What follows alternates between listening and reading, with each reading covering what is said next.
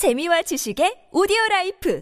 팟빵 안녕하세요. 동물의 세계입니다. 거대한 최강의 영장류이자 강력한 완력을 지닌 고릴라, 그리고 아프리카 초원에서 가장 무서운 최상위 포식자인 사자가 만약 충돌의 싸움을 벌이게 된다면 어떤 결과가 나올까 하는 문제는 여전히 정확한 답변을 하기 어려운 난제일 겁니다. 사자보다 더 작고 고양이과 동물 중 다섯 번째로 큰 표범이 가장 거대한 영장류인 로랜드 고릴라마저 잡아먹기는 하지만 이 같은 일은 기습 공격에 의해 벌어질 때가 많습니다. 1949년 워싱턴에서는 우리 안에서 약 84kg의 흑표범 제키가 142kg의 덩치를 가진 성체 고릴라 바랑투에게 덤벼들어 1시간이 넘는 치열한 전투를 벌인 적도 있었는데요. 이 결과 고릴라 바랑투는 앞다리를 잃고 패배했지만 여기서 흑표범 제키 또한 한쪽 눈을 잃고 많은 곳에 심한 타박상을 입었다고 했었죠. 그런데 항상 같은 결과가 발생하지는 않나 봅니다. 표범은 민첩하게 치고 빠지는 움직임, 그리고 날카로운 이빨과 발톱, 순간적으로 엄청나게 강해지는 치악력 등으로 고릴라를 제압하지만 사자가 전면에서 고릴라와 혈투를 벌인다면 어떨까요? 얼핏 보면 사자가 다른 맹수들처럼 두꺼운 가죽을 가지지 못한 고릴라의 연약한 피부를 뚫고 쉽게 제압할 수 있을 것 같지만 실제 결투가 벌어진 결과는 달랐다고 합니다. 과거 뉴스와 이야기를 다루는 점에서 정확한 묘사가 어려운 점 양해해 주시면 감사하겠습니다. 1890년 전해진 뉴욕타임즈의 한 기사에서는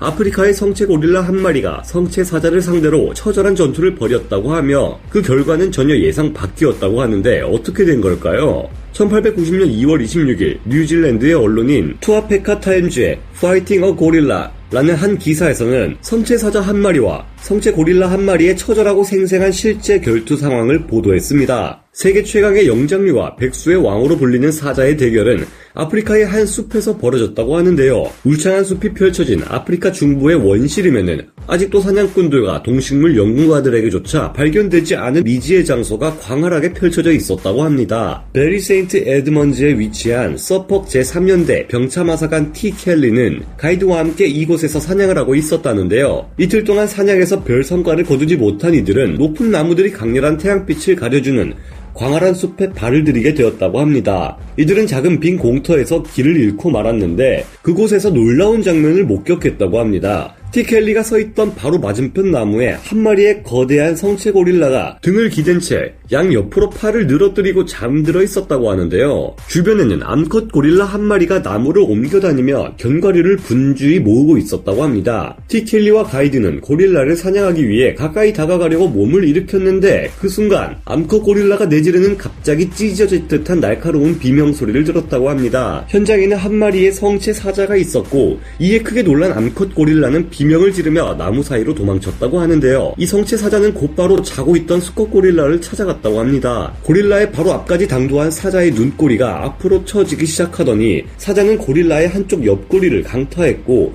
반대쪽에서도 타격을 가했다고 합니다. 크게 분노하며 잠에서 깬 고릴라는 앞발을 땅에 대더니 1.8m 정도 높이까지 공중으로 뛰어 올랐다고 하는데요. 그 고릴라는 손을 들어 자신의 키를 최대한 커 보이게 만들고는 우렁찬 고함을 지르면서 가슴을 마구 두드리며 위협했다고 합니다. 이 광경에 티 켈리는 그만 어깨에 메고 있던 라이플을 떨어뜨렸고 가이드와 함께 숨죽인 채 땅바닥에 납작 엎드렸다고 하는데요. 고릴라의 위협에도 사자는 두려워하는 기색 없이 으르렁거리며 앞으로 달려나갔고 공중으로 뛰어 올랐다고 하는데요. 고릴라 또한 동시에 공중에 뛰어 올랐는데 설명하다 보니 100년도 넘은 기사 보도에는 거의 무협소설 표현하듯 묘사되고 있네요. 고릴라는 계속해서 뛰어올라 발차기로 사자를 밀어내기를 반복했고 이 때문에 사자가 고릴라를 공격하기가 어려웠다고 합니다. 계속해서 공격에 실패하자 사자는 전술을 바꿔 고릴라를 자신의 사정거리 안으로 유인하기 위한 동작을 보였다고 해요. 고릴라가 이에 걸려들어 마구 돌격해왔고 이때를 노린 사자는 고릴라에게 달려들어 이빨과 발톱으로 고릴라에게 부상을 입히는데 성공했다고 하는데요. 덤불 속에서 두 맹수는 먼지를 마구 일으키며 무서운 비명소리를 지으면서 치열한 혈투를 반복했다고 하는데 모습이 확인된 순간 살펴보니 사자는 고릴라의 어깨에 날카로운 발톱을 꽂고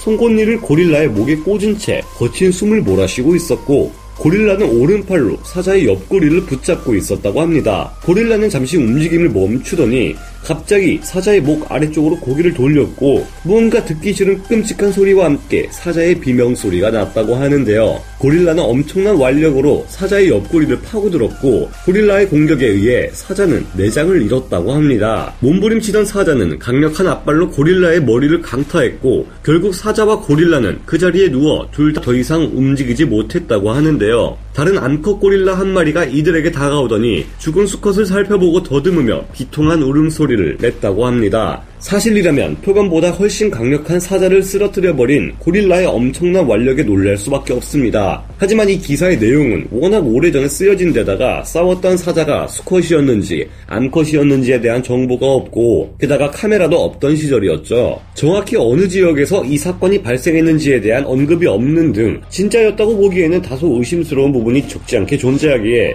맹목적으로는 믿기는 어려운데요. 고릴라와 사자의 싸움 양상이 마치 무협지처럼 화려하고 기사 보도 내용이라기보다는 소설에 가까운 서술 방식이나 묘사가 나오고 있다는 점도 이상하기는 합니다. 그러나 실제로도 고릴라는 엄청난 완력과 타격력을 가지고 있으며 다양한 전투 스킬을 보유하고 있습니다. 무려 600kg에서 700kg에 육박하는 치악력을 발휘하기도 하죠. 수컷 silverback 고릴라끼리 싸우는 장면을 보면 UFC 경기가 따로 없을 만큼 다양한 격투 스킬을 구사하는 것을 볼 수 있는데요. 그러나 이 기사의 내용처럼 고릴라가 사자를 완력으로 압도할 수 있을 가능성은 낮다고 보여집니다. 물론 고릴라는 영장류 중에서 가장 힘이 센 동물인 것은 분명하지만 그렇다고 해서 고릴라가 사자나 호랑이, 곰과 같은 대형 육식 동물들까지 완력으로 이길 수 있다는 주장은 가능성이 낮기 때문인데요. 애초에 고릴라와 사자는 같은 아프리카에 살고 있다고 해도 서식지가 달라 만나기가 어려우며 인위적으로 이들을 만나게 한다 해도 고릴라가 대형 육식동물을 이기는 것은 쉽지 않은 것으로 알려져 있습니다. 고릴라는 두꺼운 가죽이 아닌 비교적 약한 피부를 가지고 있어 방어력이 너무 떨어진다는 문제가 있기 때문입니다. 실제 대결에서는 오히려 고릴라가 사자나 표범의 날카로운 발톱에 의해 신체 내부에 치명적인 부상을 입을 가능성이 높다고 생각되는 만큼 투아페카 타임즈의 1890년 기사는 이것이 사실인지 아닌지 의심되는 상황인데요. 물론 표범이 사자보다 더 민첩한 것은 사실이지만 대신 사자는 표범을 능가하는 힘과 살상력을 가지고 있습니다.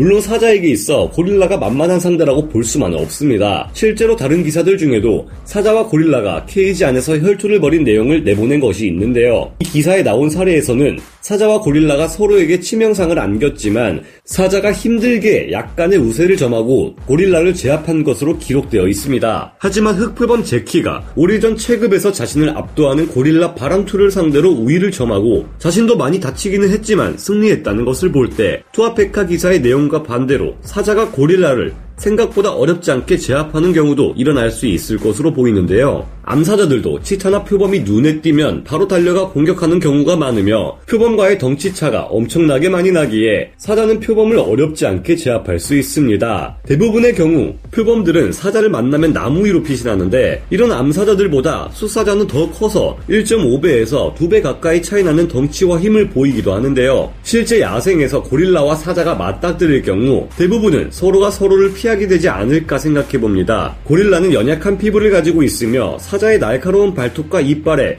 피부가 찢어지거나 다칠 경우 심한 상처로 인해 감염 및 출혈로 죽음에 이를 수 있다는 위험도 존재하기 때문에 고릴라도 바보가 아닌 이상 굳이 목숨을 걸고 사자와 싸울 이유가 없기 때문인데요. 물론 투아페카의 기사가 어쩌면 진짜일 수도 있고 상황과 장소에 따라 고릴라와 사자의 대결에서도 승자는 달라질 수 있는 만큼 고릴라와 사자 중 더 강한 것은 사자라고 단정 지을 수는 없을 겁 하지만 일반적인 경우 기사 내용과 달리 사자와 고릴라 중 더 우세한 것은 사자 쪽이 아닐까 추정하게 되는데 여러분의 생각은 어떠신가요? 동물의 세계였습니다.